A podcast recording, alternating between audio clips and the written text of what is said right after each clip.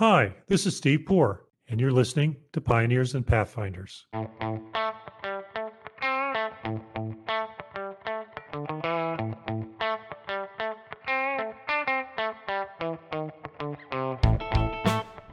When we use the term pioneer in the name of this podcast, we're talking about those who blaze a trail for others to follow and hopefully improve upon.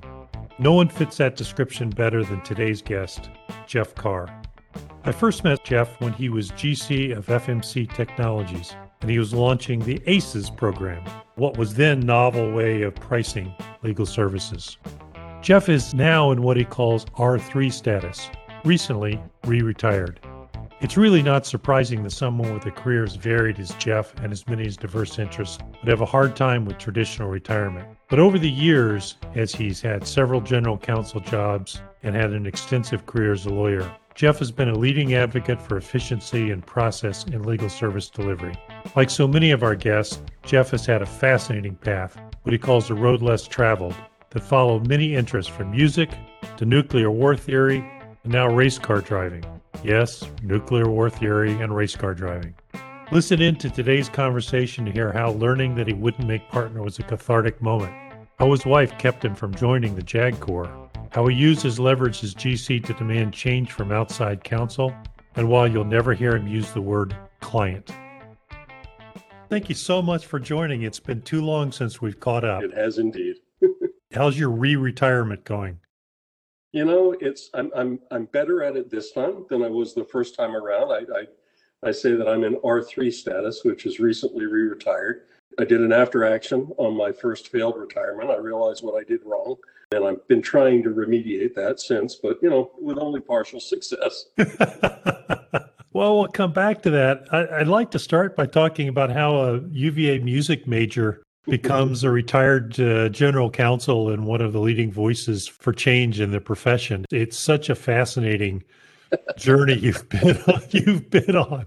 It's been a long and winding road, and uh, and you're right. I mean, I started um, back in the early '70s. I started at UVA. I played the piano and I started out as a music major. And it was in 1976 that I realized that I was okay at playing the piano, but I was never going to make a living at it. And so I just, I, I stopped and I stopped cold turkey. I haven't touched a keyboard since then. Really? Um, Do you miss it? Yeah. Yeah. Um, you know, now I'm afraid. I'm afraid to go back and, yeah. and um, that, that I can't do what I used to do. So I, I, I from there, I, I went uh, from piano, music, to studying nuclear war theory. And that's what I. Sure, because that's a typical jump people make. Typical jump, yeah. And uh, but that's what I was interested in, and I wrote a thesis at UVA about a, a comparison between the Soviet and U.S. civil defense systems as a component of strategic security. You know, a slightly esoteric subject matter area. Lord. and you know, from there, my whole life since then has been a series of taking the road less traveled, I think, more than anything else. I mean, every once in a while, I did what you're supposed to do. I mean, uh, when I ended up going to law school, I, I did law review, I clerked for a judge, I did all, I clerked in, in law firms, I did all that kind of stuff. I went to a big law firm immediately out of law school, kind of all the things that you're supposed to do. But fairly shortly after that, I'd been at the firm five years and uh, had one of those conversations that's cathartic. And it was that that I'd never make partner in in that particular law firm. And so I I left the law at, at that point because I thought I hated the practice of law. And um, well, I, let's stop, let's stop for a minute, Jeff, before we talk yeah. about your your next venture. What was yeah. it you thought you hated about the law? Was it was it a reaction to the firm's decision, or was there something about the way in which law was being delivered that informed your? It, it was it was both. You know, I mean, in part, it was my own personal reaction to the practice group's decision that they would not be putting me forward to for for partner because they could only take one person out of the class. It was partially because we had been merged into a New York law firm at that point, and that was that was a very different kind of organization than what I had started in. But it was largely due to the fact that even back then, this was in the 80s, I felt then that that law was losing its way as a profession and it was becoming a business masquerading as a profession and not particularly delivering value to its customers. Even back then, And so I left and I started an investment bank, basically, a consulting firm. What practice area were you in when you were when you were at the firm? What what, uh, what yeah. Talk about esoteric. I was one of about 100 people in the world at that point in time that did anti dumping and anti subsidy work for a Washington office of a New York law firm. We represented only foreign companies and foreign governments, so most of my work was for foreign governments. And uh, I mean, it, I did customs, I did FCPA and, and uh, countervailing duty work, uh, which was, you know, this narrow area. That is esoteric, Jeff. That is very esoteric. What what was it that Give me a little more specifics. What were you seeing that was leading you to this belief that law was a business masquerading as a profession? Because you, you yeah. spent a career trying to think through how legal services can be delivered differently. And there must have been something in this experience that really you draw on as a backdrop. It started almost as day one for me as a lawyer. One of the first things I did as a baby lawyer, it was before I went into the international trade work, was I did litigation, large case litigation. And part of the firm did maritime financing work. Another part of the firm did what we called the tracks of their deals which was the inevitable litigation that arose out of ship construction right. contracts. And I spent two months of my life flying from Washington, D.C. every Sunday night to Newport News, Virginia, on a little puddle jumper plane with a couple of senior associates, junior associates, and a paralegal team and some admin going to a bank warehouse building. And we were delivered boxes of documents to do document review. And my job at that point in time was to identify documents to be copied for use by the litigators later. We had this whole team of people, 12 people, and we were spending 10 hours a day literally looking at documents and putting pieces of green construction paper where we wanted copying to start, red construction paper where we wanted copying to stop. And we could only get yeah. 50 boxes a day. Those were the rules of engagement in this particular thing. We were billing the customer travel time. We were billing the customer, you know, 10 hours of work each time, kind of an opportunity cost kind of billing approach. Astronomical expenses, even back then in, in the early 80s. And my job was not to actually read the documents. It wasn't actually to find stuff that was going to be useful. It was literally to decide what was going to be copied or not. Next stage of team would be dealing with those things. And I thought, this is just boneheaded this just didn't make sense to me even back then. It's the way the practice was done. I, I am getting shudders as you're describing it because I've been in I've been in that room and done that. Probably at about the same time you were doing it. And, and I just thought it was crazy. And then various points of time in my career, the similar kinds of things happened where, you know, if you could recommend two courses of action to the customer you would choose the one that maximized the, the, the revenue for the firm. And if they were both equally viable. So it wasn't unethical, but it was unprincipled in, in, in my view. And I just felt that, you know, we were a profession, but we weren't acting that way. We weren't acting as sort of fiduciaries for our customers. And that bothered me. So that's why I left the law. It's why, you know, I thought I'll be an investment banker where ethics and morals don't matter at all um, as opposed to the, the, legal side of things. So I, I, did that for a few years. We helped privatize the Brazilian steel industry. We helped privatize some industries in what was then Czechoslovakia. It was a very interesting period of time, but I during that period of time, I realized that I didn't hate the practice of law. I hated the business of law you know, having having been in a business and, and forming a business and trying to build a business, I realized that my first five years was it wasn't this this disdain for practice. Law is an honorable uh, profession and and adds tremendous value, but it was the way it was mutating back in the 80s. Frankly, I think that's gotten worse in many ways. Yeah, well, let's put a pin in that and come back to that because I think you're right. So you do an investment bank for four or five years. Yep. And you come back in house. Yeah, yeah, and I I um I did a little solo work for a while as I was as I was exiting this firm that I had formed with with two other partners, and uh, thought about going into the the commerce department, working in the international trade administration, staying that kind of countervailing duty anti-dumping work that I had done and decided against that. Thought about going into the Navy, you know, at 34 years old, joining the JAG Corps. And my wife, who was a heck of a lot smarter than me, said, You know, Jeff, you have this idiotic fantasy about wearing dress whites and making your family proud. since you didn't join the Navy back, you know, when you went to UVA instead. And uh, you know, you're not gonna you're not gonna go up to, to Newport, Rhode Island and play around with a bunch of 20, uh, 22 year olds. You're too old for that already. And so I answered an ad in what was then the Legal Times of Washington. Uh, company was looking for a um, international lawyer, and it was one of those things. You read the ad and you say, "My God, if I had written the position wanted as opposed to the placement ad, I would have written the same thing and applied for the job." Didn't hear anything from the company. They ran the ad again about four or five months. I applied again I sent them a different resume the second time. I sent them a functional resume instead of kind of the traditional lawyer's resume. For whatever reason, that caught somebody's eye.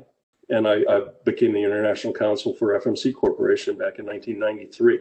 And I, and I got in house, and it was funny. I mean, I found that in-house practice back then was it was just like law firm practice except for we didn't bill hours it was still very bespoke very individualized very it wasn't very efficient. And because i was a washington lawyer you know i wasn't really a lawyer. I, I knew a lot of people. I knew a lot of regulatory stuff. I knew a lot of stuff about international trade but i knew nothing about commercial work. And i had to learn that. And so i did what every good washington lawyer does or every whether you're good or bad you know you pick up the phone you call people and so every time I needed something, that's the way I learned things. And I found, you know, like within the company, we had 10 different sales rep agreements, not because that made sense, but because we had 10 different lawyers that had written agreements and they liked their own form. And I just thought, you know, this is boneheaded you know, because I'm fundamentally lazy, I'd rather leverage other people's work. I believe very much in the Tom Lehrer song about academic work, where the, the tagline is plagiarize, let no one else's work evade your eyes. Um, and, um, you know, I just thought that was kind of silly, um, the, the inefficiency, even in house back then. And so, even back then, back in the mid 90s, I was becoming more of an advocate for what I now call processification, what other people call processification. And, uh, you know, I've kind of been on that journey ever since. And at some point, your part of FMC spun off, right, into a separate Correct. company? Mm-hmm. Yep, FMC were, Technologies. Mm-hmm. Let's talk a little bit about the internal change process because you were able to use that platform from the outside seemingly very effectively to begin right. to change the vendor model and change the way people thought about the practice. What was it about the the culture, the management of this organization that gave you um, working on assumption, I guess, that you had some freedom to did. set your own boundaries. That's not I, that typical in companies. I think that's right, and sometimes I forget that that that other people have internal challenges with with driving change. I was incredibly fortunate. I worked for a couple of general counsels that were very much willing to let me experiment. You know, and, and, and they would have, if it had failed, they would have thrown me out. But I mean, I remember going to one at one point, and and I was the regional counsel for a particular business unit at FMC, but I had no control over either the litigation spend or the IP spend for that particular business unit. And yet the business management is looking at me to control costs and, and deliver value. And I went to the GC and I said, I can't do this job. I mean, I, I, I have no control whatsoever over the primary parts of spend for the business. So I'll tell you what I want to do. Give me control of those things. Let me deal with it the way I want to deal with it, being close to the business. And don't pay me a salary. Just pay me half of what I save. And the GC at the time, he looked at me and he shook his head and he laughed a little bit. And he said, Jeff, HR won't let me do that. Um, you know, I mean, I, I, I just can't do that. But I did end up getting control of those areas. And then we started, I started hiring people on my own. We hired firms that we wanted to work with. We changed the way we were doing things. That was in about 98. And we got very, very disciplined about moving to what most people call alternative fees. I just call it this is the way we do business. Moving to firms that got it. We ran, I think in I think it was 1998 we ran what I believe was the first reverse auction on the internet for legal services. We used a platform called eLaw Forum back then to, to do that, which it really wasn't set up to do, but we kind of leveraged it to do that. And then we just went on this path of being more delivered value focused and more customer focused, less lawyerly. I'm not sure where that all comes from. I mean, it's a combination of a a hundred different things that all sort of came together. But it fundamentally came from a business unit management that they didn't really like lawyers and, and they looked lawyer, at lawyers like the kingdom of no. For whatever reason, the guy that ran this part of the business liked me. He eventually became the CEO of FMC Technologies, asked me to be his GC, but he gave me and the management team gave me the freedom to do things the way I wanted to do them. But they held me accountable. I mean, you know, it Hmm, was fair it enough. Was, it was performance based. So that that's sort of the way I've run my entire career. It was very much driven by what I call principles, rules, and tools. You know, here's what we believe. If we believe this, these are the behaviors we're going to adopt. And then and only then do we start talking about the tools that we're going to use to implement those things. We were always very disciplined about how we did this stuff, but it was all duct tape and baling wire because we didn't have any money. You know, we couldn't invest in systems. We had to build stuff. We had to leverage other stuff that we found either off the shelf or within the company. Good example of that is matter management systems. We were an early adopter of matter management systems, and I remember talking to the vendor. And at the time, it was Serengeti Tracker. Was Serengeti was the company, and I remember talking to Don Murray, who was the president of the company, and I said, "Look, Don, I mean, this is nice what you guys have. The billing platform is good, and it's nice what you have. But most of the stuff I need to keep track of is is not an external matter, and, and your platform doesn't have any functionality for internal matters. I asked, said, why? So from my perspective as a GC, an internal matter and external matter, it's the exact same thing. It's just a question of, of who's working on it. But in terms of information flow, I still need the same kind of information about status, performance, things like that.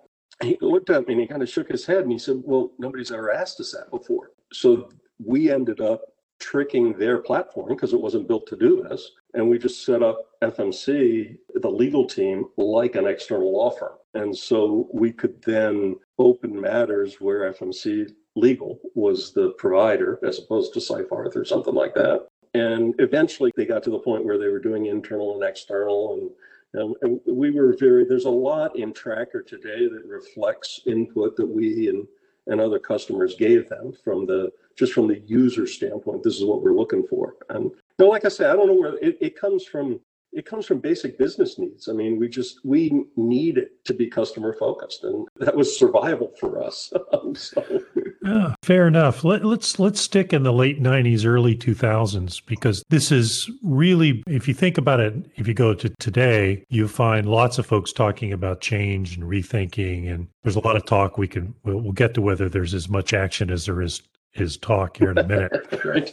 But having sort of been there at the same time you were, I know from personal experience, there wasn't even that much talk about changing the way. So you must have encountered headwinds. You've got a CEO who's giving you the chance to have flexibility and to do things and hold you accountable, which is rare enough, particularly at that time period. Right. But you've got vendors, you've got law firm providers that are going along their merry way. They have to be sitting here thinking, who's this crazy guy Sure. at FMC Technologies? How did you begin to change the mindset of both your internal team and your external service providers to reflect what was important to you?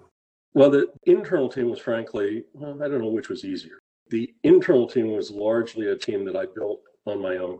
I mean, I did when we spun off, I did inherit some people, and some people stayed with FMC Technologies as opposed to FMC Corp. That changed over time. And eventually, the team that I had in place was 100% folks that I recruited and mentored and, and hired. But even within that, you know, people are in different places in a spectrum of acceptance on ways of doing things. But we were pretty disciplined in trying to come up with processes within the team so that we were early adopters of decision trees, of process mapping. And it wasn't because, in part, it was just because that's what our business used. And so in order to talk to them, that was easier for us to speak their language than to speak ours. On the outside, yeah, there was a lot of resistance, but frankly, it fell into the category for me of look at my face, not caring. Because I very, very quickly came to the conclusion, as did the people that were on my team, that there were a heck of a lot of great providers out there. And most of the work of the company was not bet the company or particularly sophisticated work. It needed to be done well. It needed to be done professionally. It did not need to be done the way work had traditionally been done. And so for us, it was simply, we simply got to the point very quickly of saying, look, we're not trying to run your business as a law firm. That, that's up to you. However, if you don't adopt the disciplines that we want, we're not going to work with you. And it was really as simple as that. And we could find providers. Seyfarth was, was one. And Littler was another. We could find providers that did work the way we wanted to work, sometimes grudgingly but they did adopt the disciplines that we wanted to put in place. And whether that was in the way reporting was done, the way billing was done, the engagement system itself, we used performance based fees. That was kind of a long slog for a while.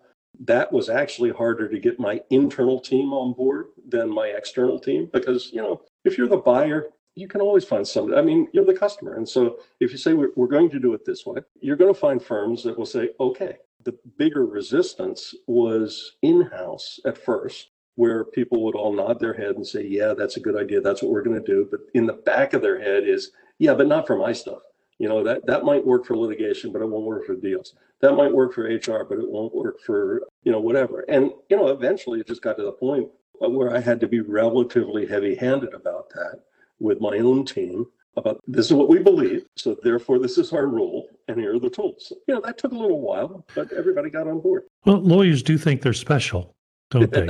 and and they think no, but it, but it's it's a challenging dynamic you're describing because yes, that applies to everybody except me because what I do is special, special and unique. That's the, special snowflake syndrome. Yeah, and yeah. you know, or lawyer exceptionalism, whatever you want to call it. I mean, look it is a great profession, and I think lawyers are uniquely talented in many areas. Their critical thinking capability, their reasoning capability. I mean, it, it is a special, different mindset, but it also then can be stultifying. And trying to get people out of that box, what I found is if you could talk first about principles, what do we believe? And if you could get consensus on principles, then you could drive behaviors from that. If we believe X, then we have to do Y and not do Z. And so you get to this behavior based culture that becomes very important. And uh, take litigation as an example. If, if you believe that most litigation for most companies is an economic transaction, it's not a strategic issue, it's an economic transaction.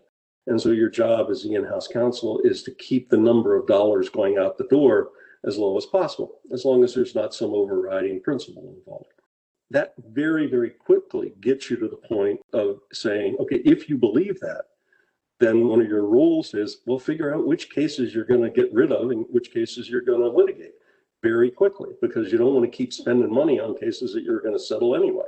It actually reduces the amount of money that you have to pay to the other side if that's what you're going to do, or take less if you're the plaintiff. So once you believe that, then that drives you to early case assessment, decision tree analysis, or, or various kinds of tools so you can do that analytical work to decide the fight or flee.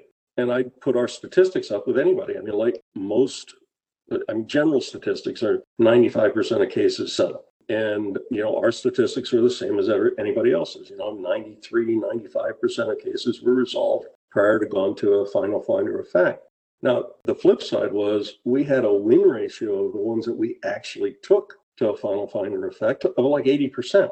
So, you know, we were very disciplined in saying, okay, this one means something for some reason.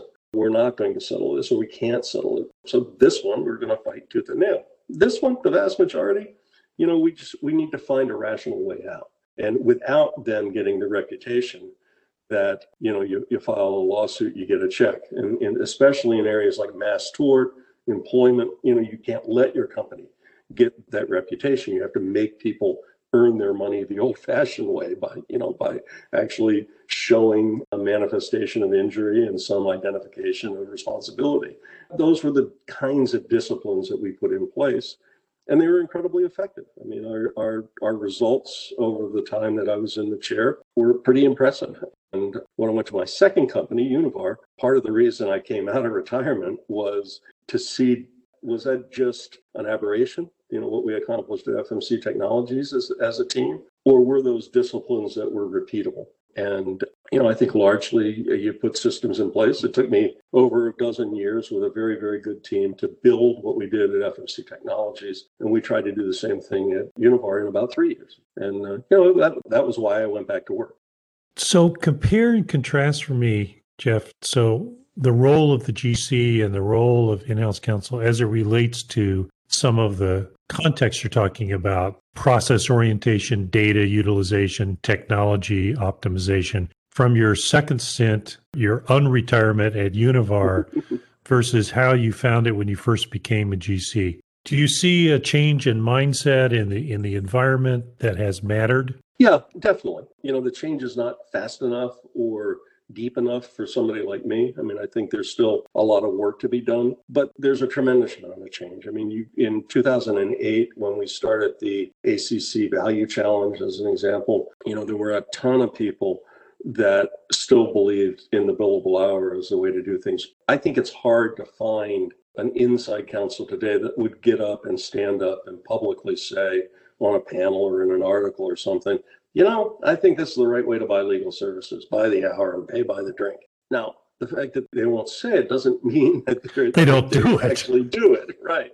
And so, you know, have we made progress? Yes, we've made progress. The area where we've not made enough progress, in my view, is in what I call processification. Uh, it's what I call P3 processification, productization, and platformization. And that's the recognition that and you guys at Seyfarth were pioneers in this area. The recognition that every legal project is simply a set of steps. Some of those steps require a lawyer's judgment, and many, most, do not. And so, why do we have very, very high priced people doing work that doesn't require their really unique and special talents? You can call it disaggregation, but it's really just process mapping and using the right tool for the right job, whether it's inside or outside whether it's a lawyer or non-lawyer, whether it's you know an economist or whoever it may be. It's just right tool, right job. And I don't think we've made enough progress along those lines yet. And I think largely my personal prejudice is that's because the buyers are still lawyers and the sellers are still lawyers. And so we've got members of the same tribe dealing with each other. And on the inside, we talk a lot about our frustration with outside counsel. And we talk and talk. We do what lawyers are really good at. We talk and talk and talk, and we don't really do. And unless and until you get to the point of saying, you kind of release yourself from that and, and keep your focus on what does the customer need, as opposed to what do I as a lawyer want to do, it changes your mindset. That's why you'll never hear me use the word client as an example. Unless I've noticed you use customer throughout. And I mean, unless I'm talking specifically about like attorney client privilege or something like that, I simply don't use the word. And I forbade its use within my department because it changes the mindset. If you talk about customers, you start thinking like a customer. And then you start thinking about does this need to be done? If I were the customer, would I pay for this? Would I pay this amount for this? Would I do it in the first place? And that takes you down a different decision making path, I think, than the more traditional role, which is the in every interesting question of law needs to be answered. Every rabbit hole needs to be explored. You know, all of these, all of these kinds of things. So, you know, I don't know where all that comes from. I mean, it's it's a hundred different influences, I guess, that just have impacted me in one way or another. Yeah. So let's sort of talk about current state of the profession and the and the need for change. It's certainly different than when you and I started on this journey 20 years ago. There are technology companies focused on the legal space. There's what's referred to as alternative legal service providers, right. a term I don't particularly like. Right. Uh, there's the legal ops profession that it continues to grow and evolve. There's the big four continuing to.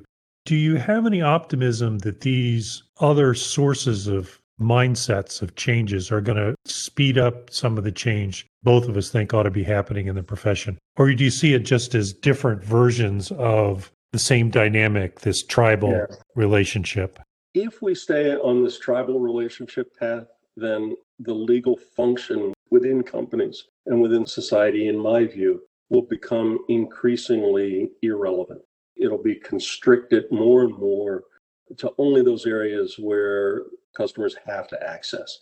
And so I think for our own self preservation as a profession, we need to think more broadly. That's really hard to do. I mean, you know, it's because it's our own egos, it's our own narcissism, it's our own backgrounds that kind of drive us to think the way we do. So, on the one hand, yes, I see a great deal of promise. But no, I mean, if a, a law company, an alternative legal service provider, or a, a big four does work precisely the same way that a law firm would, but only in a different cost structure, have we really moved the needle? And I mean, I'm all in favor of reducing costs. And I remember talking to one of the founders of one of the original ALSPs right when they were founded. And, and you know, they came to me and they said, Jeff, I mean, you know, you you talk about reduced cost and whatnot. And I talked to them about, well, yeah, I get your model. I mean, you've taken out basically the third of infrastructure cost and probably most of the partnership distribution. So you've reduced the cost significantly, but you're still doing work exactly the same way. You're still doing work basically, you know, bespoke one lawyer doing work. You know, they're, they're working virtually now or offsite or part time or whatever. So the cost structure is different, but the workflow is not. And there's not been enough focus, in my view, of looking at workflow. And, and I think, you know, what Seyfarth did and is doing and was doing is an incredibly interesting case study in that. Um, yet tremendous success, also resistance within the firm. I don't have my finger on the pulse now anymore. I'm not I'm not in the game. So I don't know, has there been backsliding? Has or has there been movement forward? Is it isolated to certain areas? So I mean, I think I think you guys are a microcosm of the industry as a whole, where you've got pockets that have done great work. You probably have some pockets of resistance. The question is, okay, do they coexist? Yes, no, maybe.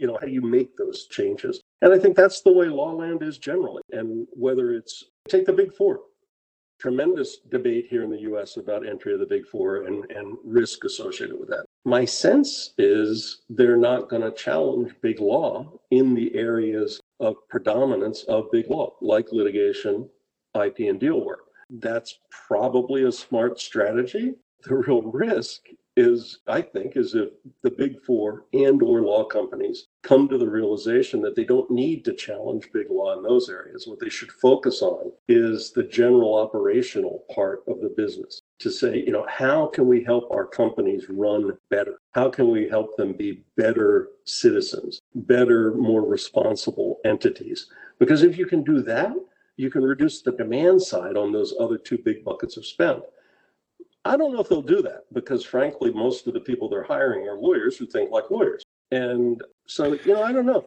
That'll be interesting. Yeah, that's an interesting dynamic. I know we're running out of time, but let me stay on this point for just a second. Because if you look at the big four, that is kind of how they built their consulting practices multidisciplinary approach, figure out the operational side, start at the basic business as usual piece and building up from there. And you would think that they would try to replicate that success because they've been very right. successful in consulting. But doing it with lawyers is a whole different right whole different right. bag. If somebody from the big four or, or, a law company came to me and said, Hey Jeff, would you like you know, you want to help us build this? It's sure.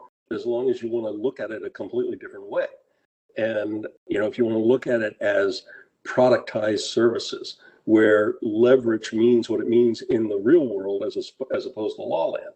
You know, leverage in law land means the pyramid that you that you're responsible for from the billing standpoint. Leverage in the real world is the exact opposite of that. It's efficiency from your productive assets, both physical and human, to and, and technical, in order to be more efficient and effective in what you're doing.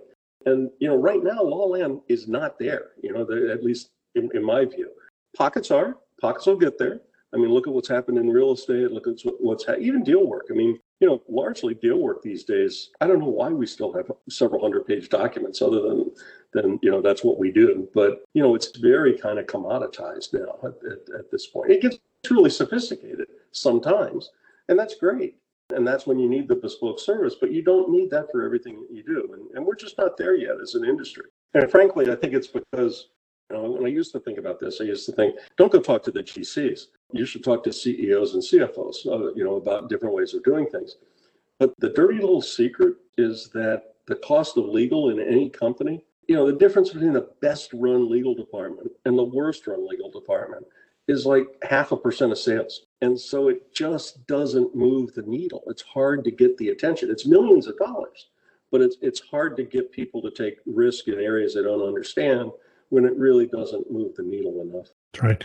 What what do you think the industry has learned from operating through a pandemic? I mean, most of these crises have short-term accelerants for change that's already in the works. Sure, but sure. they tend, they I think of 08, that accelerant tended to die out after a while. Is this I- one different? I think it is. I mean, I, th- I think that the myth of where one works has been completely exploded. And now, does that mean we won't return to offices? No. It, it, it just doesn't mean that we have to be in offices the way that we were. The myth of one to one meetings all the time, getting on a plane, has been exploded. And the rapid adoption, because we were forced to do so, online collaboration platforms like Zoom, like Jamboard, like you know Google Docs, a whole series of Teams, a whole series of things. These are tools that they've existed for years, but they haven't been used much in law land. There's this forced adoption of that, and I don't. My sense is we're not going to go back to the way it was. What we haven't done though is yet really looked at processifying what we do. And so my fear is concern, fear, whatever you want to call it, is that we've learned a lesson, but we haven't learned enough of a lesson. You know, we'll declare victory because half of our workforce doesn't have to come to the office. But we, and that's like the old ALSP conversation I had. Great, you know, you've reduced cost, you've enhanced your employee satisfaction, but you haven't changed fundamentally how you work. You've only changed kind of where you work. You haven't really changed what you do and how you do it.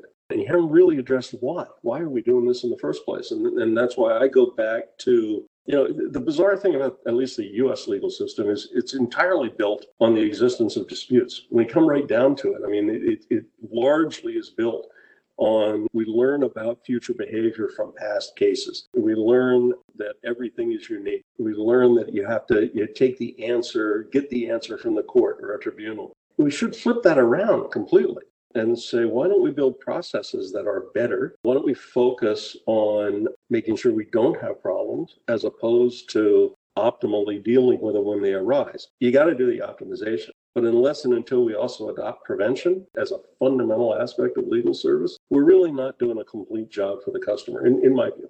You're absolutely right. And I we're out of time, so Jeff, so we need to wrap up. But I can't tell you how much uh, I've appreciated you catching up and talking about what, what has been a fabulous career. And are you re-retired for good this time, or are you? Uh...